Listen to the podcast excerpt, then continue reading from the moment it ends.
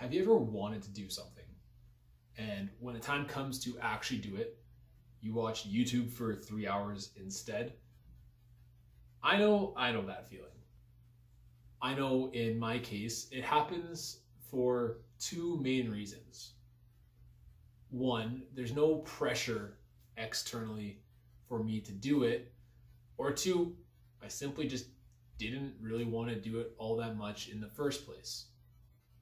Today, I kind of wanted to feel like talking about accountability and how I use it to be productive. Tomorrow, I think I'm going to talk about how I value things and why I make the decisions I choose to make. Accountability. It's a word that draws an emotional reaction, both positive or negative. In the negative light, it brings thoughts of guilt, of not measuring up, a failure. And in the positive sense, it can be used to push you towards the things you actually want to do. And as I've grown up, I've definitely found myself more in the camp of that second, of using it as a tool to do the things that I know I actually want to do.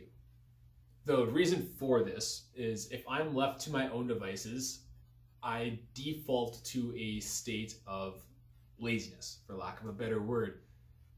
And it's not something that I boast about, the fact that I tend to be lazy, but it's something that I am aware of myself. So I almost crave accountability because it pushes me out of that default state. One of the first instances that I can remember accountability that had real world impact on myself was when I was 14. My basketball team for school had just lost a really close game in the provincial final. And down the stretch, I had sat on the bench of it. And after we lost, I was furious. I was upset. I remember bawling my eyes out. And the day after, I was looking back on the game and I thought that the coaching staff had simply forgotten about me on the bench. That it wasn't a strategic move to keep me out of the game, but incompetence. I was at the time at least the third best player on the team. I was our captain, I was the leader. I had expected to be out on the floor that whole fourth quarter. A few days after that game, my club basketball coach at the time, Alex Barra, called me and we talked about the game and I ranted and I told him all the thoughts that I had been thinking over the last number of days. He listened and then he dropped a bomb on me. He told me that he was tired of listening to me make excuses and that this was his line in the sand. He stated that he thought I worked hard, but for the level of play that I wanted to play at, I didn't work hard enough. And he was no longer going to enable me with a spot on his team unless I stuck to a off-season workout program uh, to build up my physicality and my athleticism. He told me if I wasn't able to meet with a trainer and sh- and show him that I was invested in the process that there was no longer a spot on his team for me. That conversation shook me. And let's just dive into the backstory of why that was so. I was invited the winter of my grade five year, however old you are at that time, to play for Winnipeg Team Mayhem, who, who at the time in our city was the best or second best program that a youth player could play for. I immediately went from being either the best or second best player on every team that I'd played for to someone who was very firmly in the middle to potentially lower end skill wise. We won a lot. And every year we had roster turnover. But every roster iteration, the same pattern would follow. I was about middle of the pack in terms of skill level, I worked my ass off in practice while being the most vocal player on the floor, which led me to be being named captain or put in a leadership position on the team. The other thing that happened was there was bound to be times throughout the season that I was extremely unhappy. And I was unhappy about my role and the amount of playing time that I was getting. I was self aware enough to know that I wasn't even the best point guard on my team. I knew that. But I believed that I had certain skills that allowed everyone else on the floor to do their job to the best of their ability and that I should be closing games out because of that, potentially with the other point guard. This wasn't the case. I often spent many fourth quarters on the bench and it wore on me. And after these games, especially the ones that we lost, I would find myself in car rides home bitching and complaining to my parents. And the more I did that, the more that I would have arguments with Coach Alex. And it was this cycle that went on from the time I was 10 years old to that point at 14. You may ask why I simply didn't just leave if I was so unhappy. Looking back, purely from a skill development point of view, that probably would have been my best option. This wasn't because Alex was a bad coach. Far from that.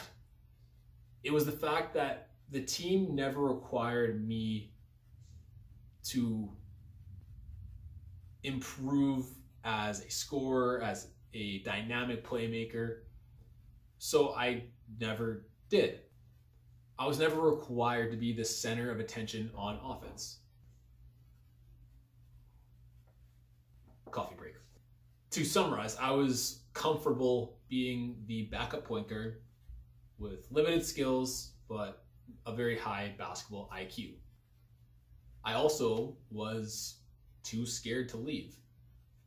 I put so much emphasis on the value of playing on that particular team. I perceived a lot of my personal value as being part of a winning team. I was afraid of what people, specifically my teammates who I cared about, would think about me if I left. That they would think that I was weak, that I simply just couldn't handle it, or maybe that they were just happy that I was gone and they didn't have to put up with me being on the team anymore shows how insecure I was at the time. So Alex gave me that ultimatum and I took him up on it.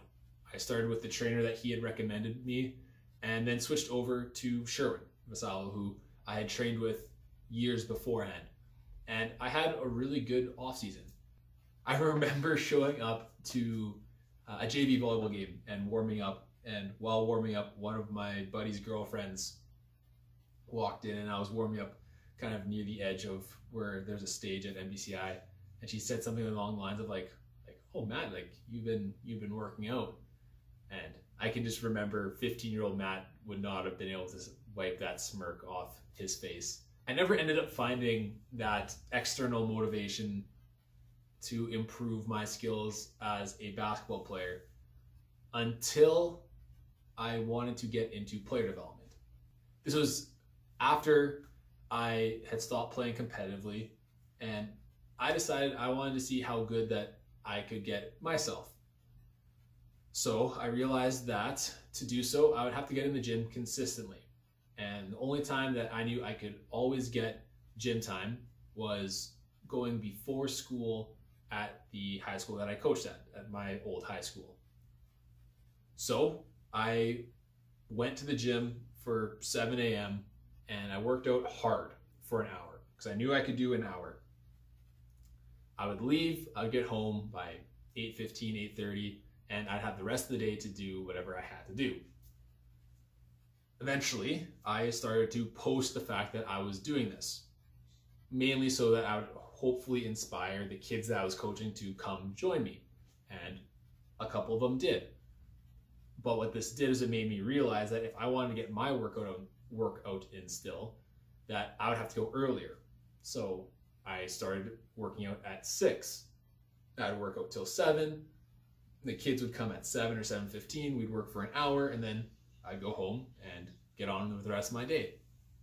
I did this almost every day, and then I did something that would change how I would hack my productivity going forward, and I made a challenge to myself on Instagram that I was going to get in the gym before 7 a.m. for 100 days in a row.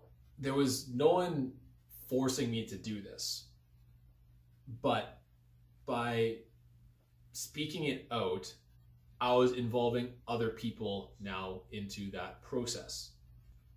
I was fully aware that most of the people who follow me probably could care less that I was trying to become a better basketball player. But what I knew was once I said something in public and I said that I was going to do it, and I would post a screenshot or a quick video of myself working out every day, and I got to day 25 and I got to day 42, that there was going to be people waiting for me to fail. And because I am competitive, the second that there's a score or there's a winner or loser involved in anything, that laziness switch just turns off. So I went to prove people wrong that I was not going to be able to complete this challenge. To put it into perspective about my competitiveness, I still remember the record of the first ever basketball team I played on when I was five. Um, I actually played on two teams, and we went a combined 31 and one, so two 16 game uh, yeah, two 16 game seasons. And the league didn't keep score. But there was no chance in hell that I was going to be playing a game and not know the score. So our manager or our assistant coach or our manager, whatever you want to call them, um, we made them keep track of the, the points um, for both teams and made sure that we knew who won or lost. That being said, I got to day 100 and I actually went a couple weeks past 100. And I realized something that though my default state may be laziness to scroll on Instagram or to go down the rabbit hole of YouTube, if I could make it a challenge, if I could gamify it in some way, that I was much more likely to do it. Some of the other things that it led me to do were 30 days of vlogging, which I talked about yesterday. I did 50 days of 50 push ups, and that one was actually really cool because other people either told me that they were doing them on their own or people actually started posting it themselves, and it kind of grew like a little network. And last winter, I actually did a month of video breakdowns where if someone could call me out and by 10 p.m. or 11 p.m. They didn't see a video breakdown on my Instagram that I would give them $100 because I don't like spending money. And I knew that me having to give someone $100 was motivation enough for me to get 30 days of film breakdowns done. Basically, what I'm trying to do is use social media as a tool of leverage. I know that I have the the proclivity to get sucked down the rabbit hole of it. I'm aware of that.